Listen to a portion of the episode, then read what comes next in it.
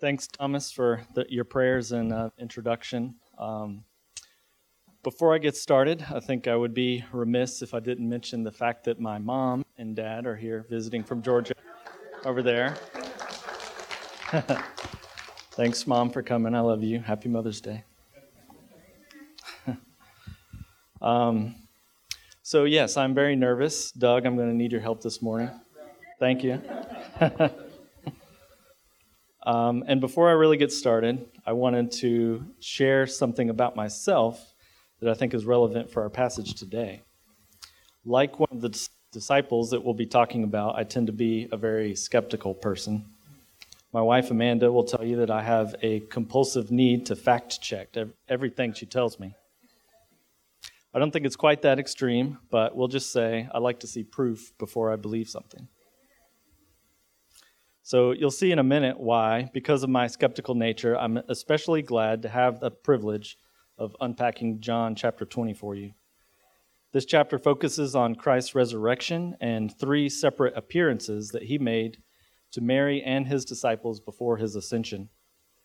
Unlike the high priestly prayer from John 17 that Andrew covered in his first sermon a few weeks ago, I'm grateful that this passage is much more simple and straightforward.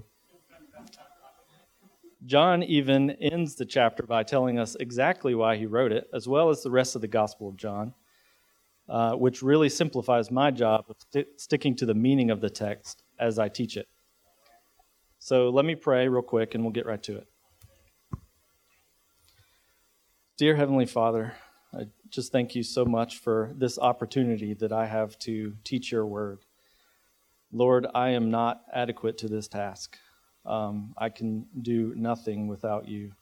And Lord, I just pray that right now that the Spirit would help me and guide my words. And that, Lord, I especially pray that the Spirit would be doing a work in the hearts of those people who don't know you yet today. That the good news would have an impact on their lives. Lord, help me as I teach. In Jesus' name I pray. Amen.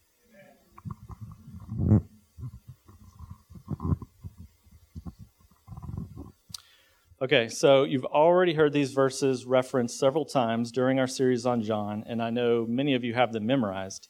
So feel free to join me as I read uh, John chapter 20, verses 30 through 31. We're jumping forward a little bit here. Those verses read Now Jesus did many other signs in the presence of the disciples, which are not written in this book. But these are written so that you may believe that Jesus is the Christ the Son of God, and that by believing you may have life in his name. So, the main point of my sermon this morning is simply a summary of those two verses, and that is the resurrection of Jesus is the ultimate sign proving that he is the Christ, the Son of God, in whose name we can have life. I'll say that one more time. The resurrection of Jesus is the ultimate sign proving that he is the Christ, the Son of God, in whose name we can have life. But before we focus on the resurrection, let's go through a quick refresher on the other signs that John is referring to when he says, These are written in verse 31. Those are the first seven signs that John witnessed and recorded for us so that we can believe that Jesus is who he says he is, and by believing, have life in his name. For the first sign, Jesus transforms water into wine during a wedding feast at Cana in Galilee. For a second sign, he healed the son who was near death of an official from Capernaum. He healed again for his third time. This time it was a lame man by a pool in Jerusalem. For his fourth, fourth sign, he feeds the 5,000 beside the Sea of Galilee with just five loaves of bread and two fish. Then, for his fifth sign, Jesus walks across the water to join his disciples in a boat on their way to Capernaum. For a sixth sign, he gave sight to a man born blind, and even more miraculously, he heals the man's spiritual blindness so that he could see the truth of who Jesus is. And finally, he raises the putrefied corpse of his friend Lazarus from the dead. So many of us have heard about and studied these miracles so many times that we take them for granted. We've lost the wonder that should accompany such awesome works of God. But through these seven signs, Jesus transforms our approach to God. He demonstrates his authority over sickness and judgment. He teaches us that he is the bread of life, the light of the world, and the good shepherd. And finally, that he is the resurrection and the life. Which brings us back to chapter 20, the resurrection, and the main point of the sermon that the resurrection of Jesus is the ultimate sign proving that he is the Christ, the Son of God, in whose name we can have life. You may be wondering why I chose to call it the ultimate sign. Well, let's listen to what Paul says about the resurrection in 1 Corinthians 15 14 through 17.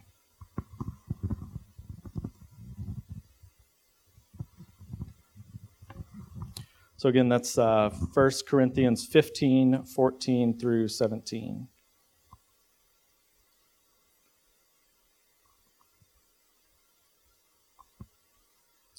And if Christ has been raised, then our preaching is in vain, and your faith is in vain.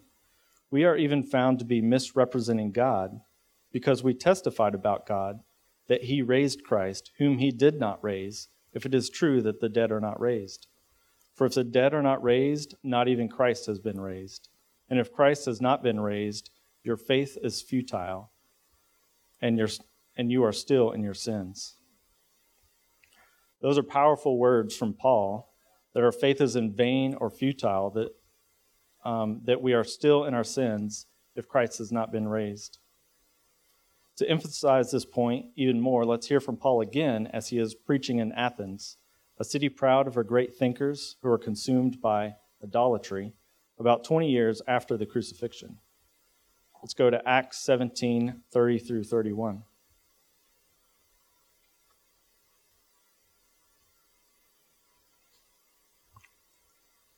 The times of ignorance God overlooked, but now he commands all people everywhere to repent, because he has fixed a day on which he will judge the world in righteousness by a man whom he has appointed. And of this he has given assurance to all by raising him from the dead. So the resurrection is God's assurance to us that there is indeed a day of judgment coming. A day when we will be called to account before Christ, and our only defense will be the blood of Christ. If that's not enough to convince you of the importance of the resurrection, take a moment to think about it logically. There really are only two possibilities here.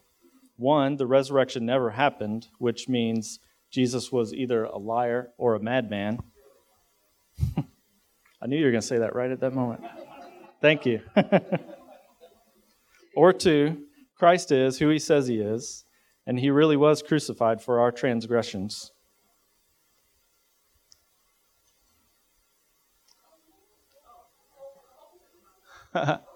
nice we have uh, a visitor.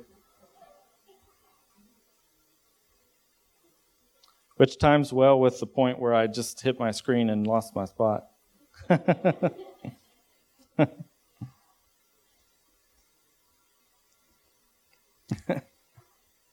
okay, so two, either he's a liar or a madman, or two, he is who he says he is. And he was crucified for our transgressions, buried, and rose from the dead three days later. And if that's true, then it's all true. It's true that we are all sinners condemned to death, in desperate need of the saving grace of our loving Father. John 3:16 is true that God so loved the world that he gave his only son that whoever believes in him should not perish but have eternal life. It's also true that you better not wait until that judgment day to accept his gift of salvation, because on that day it will tragically be too late.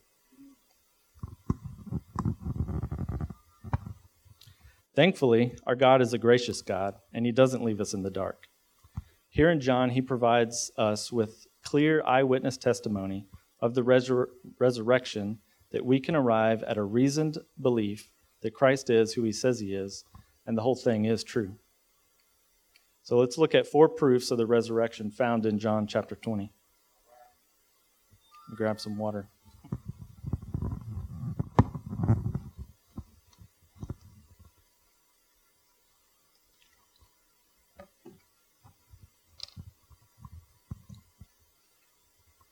All right, so we're going to look first at uh, John chapter 20, verses 1 through 10.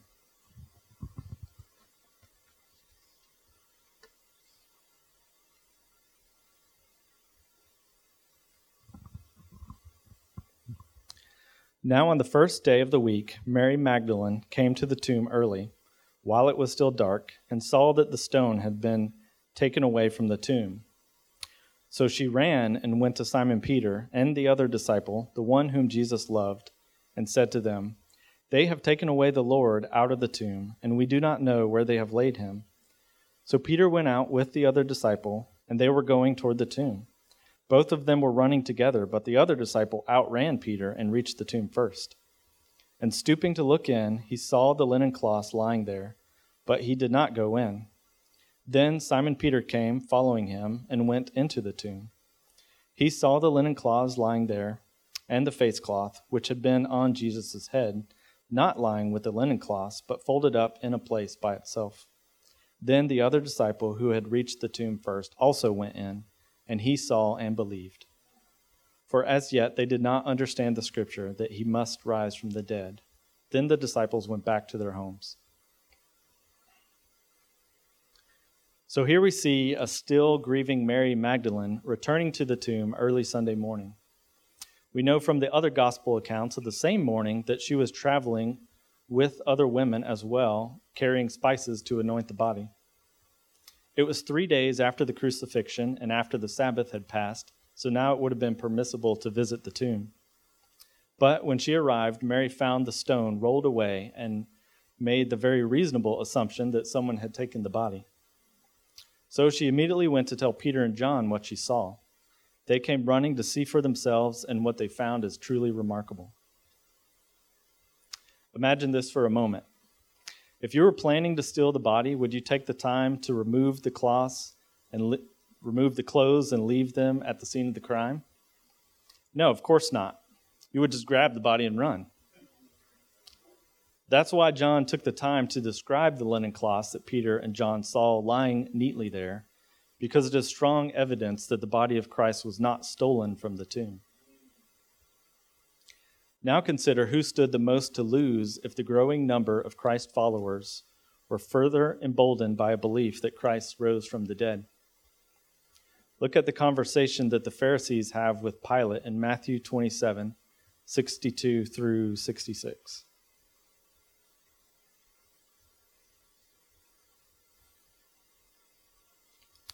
And so that's Matthew 27 62 through 66. The next day, that is, after the day of preparation, the chief priests and the Pharisees gathered before Pilate and said, Sir, we remember how that impostor said, while he was still alive, After three days I will rise.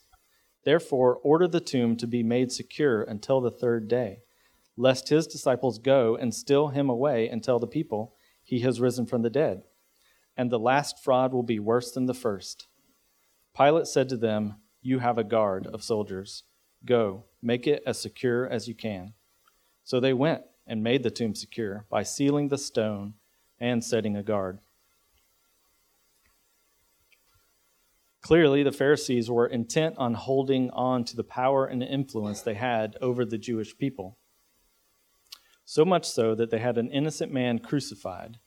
And now, as we see here in Matthew, they knew that Jesus himself claimed that he would rise from the dead. But of course, they didn't believe that he actually would. They were just afraid that his followers would steal the body and hide it to make it look like he rose from the dead. Apparently, Pilate shared their concern and agreed to post guards, and they made the tomb as secure as they could. But Pilate's guards and the Pharisees' precautions and even death were not enough to keep Jesus in the tomb. You see, as we learned last week, Jesus had the authority to lay down his life, and as the empty tomb proves, he had the authority to take it up again.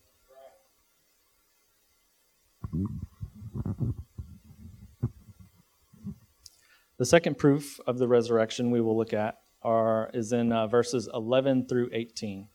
So that's John 20, 11 through 18. But Mary stood weeping outside the tomb, and as she wept, she, stood, she stooped to look into the tomb. and she saw two angels in white sitting where the body of Jesus had lain, one at the head and one at the feet. They said to her, Woman, why are you weeping? She said to them, They have taken away my Lord, and I do not know where they have laid him. Having said this, she turned around and saw Jesus standing, but she did not know that it was Jesus. Jesus said to her, Woman, why are you weeping? Whom are you seeking? Supposing him to be the gardener, she said to him, Sir, if you have carried him away, tell me where you have laid him, and I will take him away.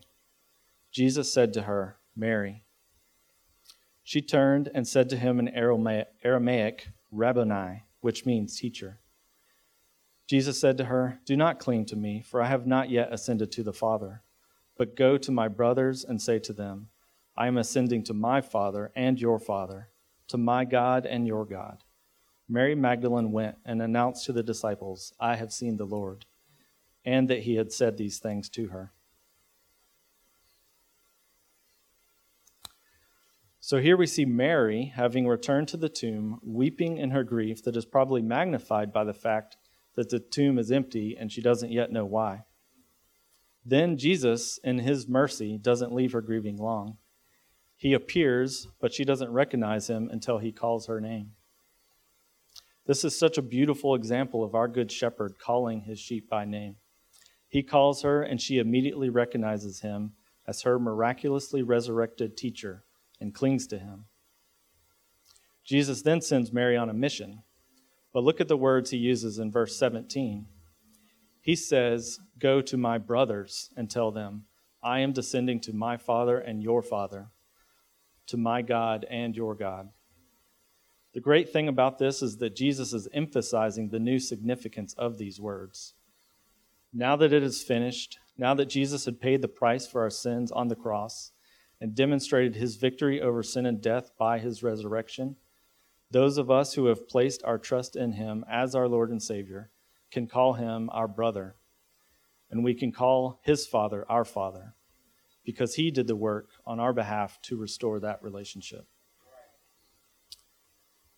The third proof that John records for us is in verses 19 through 23. Look there with me. 19 through 23 says On the evening of that day, the first day of the week, the doors being locked where the disciples were for fear of the Jews, Jesus came and stood among them and said, Peace be with you. When he had said this, he showed them his hands on his side.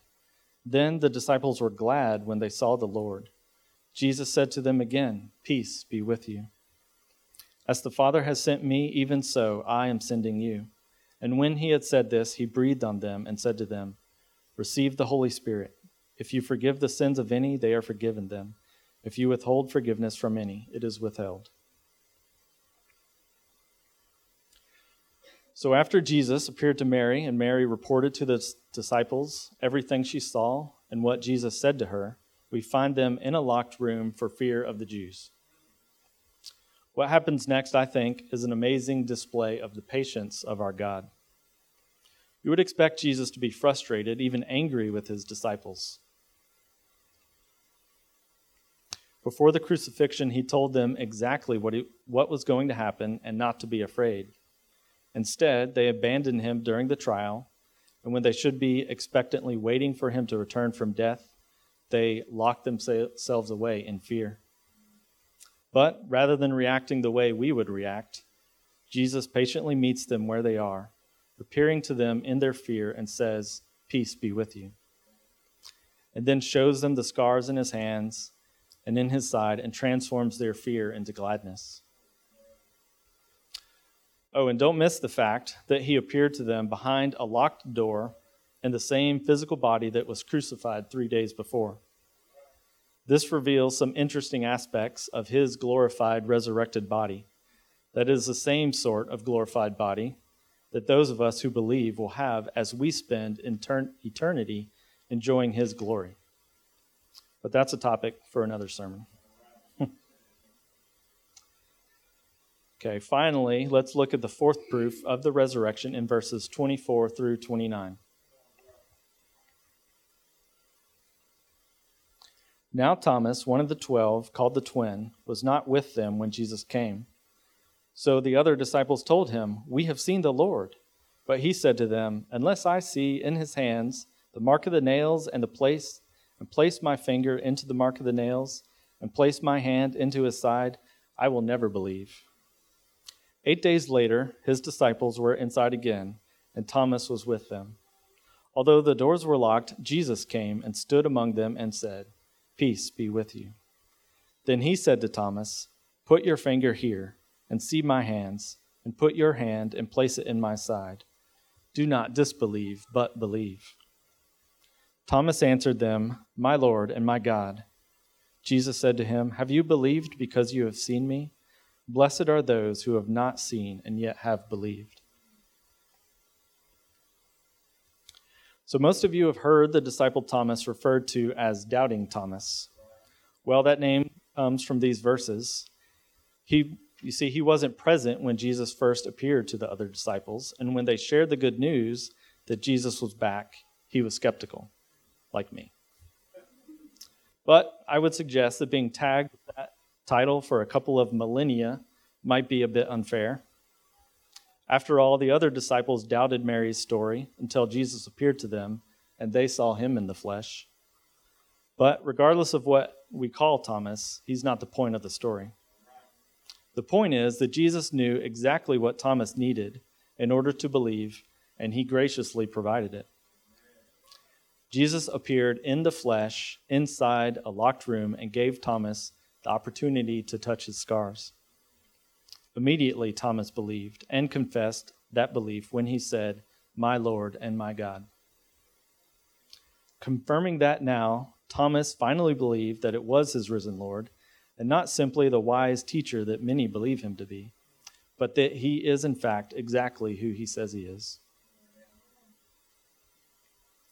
In addition to the eyewitness testimony that John recorded for us here in chapter 20, there are many other compelling points that give us confidence that the resurrection was an actual historical event, such as numerous Old Testament prophecies that foretold that the Messiah would be raised from the dead many of which Jared talked about last week, as well as the history of the early church, and especially in the martyrdom of the disciples. These men all died proclaiming to their last breath what they knew to be true that Jesus Christ rose from the dead, because they saw him alive and well after the crucifixion with their own eyes. Listen to how they suffered that we could hear the truth proclaimed today. Matthew suffered martyrdom by being slain with a sword at a distant city of Ethiopia. Mark expired at Alexandria after being cruelly dragged through the streets of that city. Luke was hanged upon an olive tree in the classic land of Greece. John was put in a cauldron of boiling oil, but escaped death in a mirac- miraculous manner and was afterward banished to Patmos. Peter was crucified at Rome with his head downward. James the Greater was beheaded at Jerusalem. James the Less was thrown from a lofty pinnacle of the temple and then beaten to death with a fuller's club. Bartholomew was flayed alive. Andrew was bound to a cross, whence he preached to his persecutors until he died. Thomas was run through the body with a lance at Coromandel in the East Indies. Jude was shot to death with arrows. Matthias was first stoned and then beheaded. Barnabas, Barnabas of the Gentiles was stoned to death at Salonica. And finally, Paul, after various tortures and persecutions, was at length beheaded at Rome by the Emperor Nero. After that, there's nothing I can say to add to their testimony to the truth of the resurrection of Christ. Wrapping up, I'd like to offer a couple of suggestions for how we can respond to this overwhelming evidence.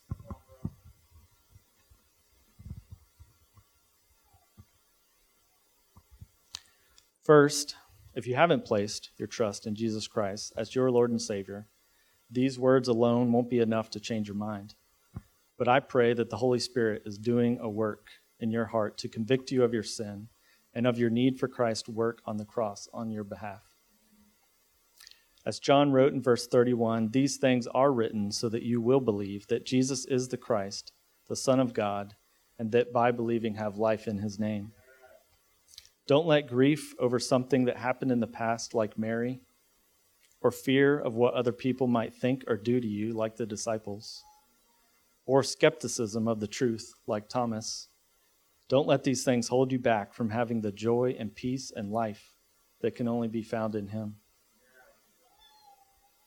If you find yourself thinking that you might be ready to take that next step, or you just have more questions, please don't leave here today without talking to one of us. Talk to me, talk to Thomas, talk to Doug, or whoever you came here with.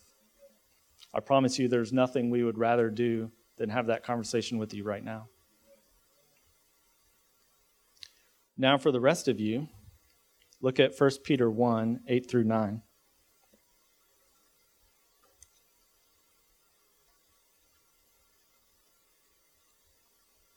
1 Peter 1 8 through 9 says, Though you have not seen him, you love him. Though you do not now see him, you believe in him and rejoice with joy that is inexpressible and filled with glory, obtaining the outcome of your faith, the salvation of your souls. Now, if these words from Peter can be said about you and you're already a believer, it's past time to get to work. Look at what Jesus says again in John 20, verse 21 through 22. Jesus said to them again, Peace be with you. As the Father has sent me, even so I am sending you.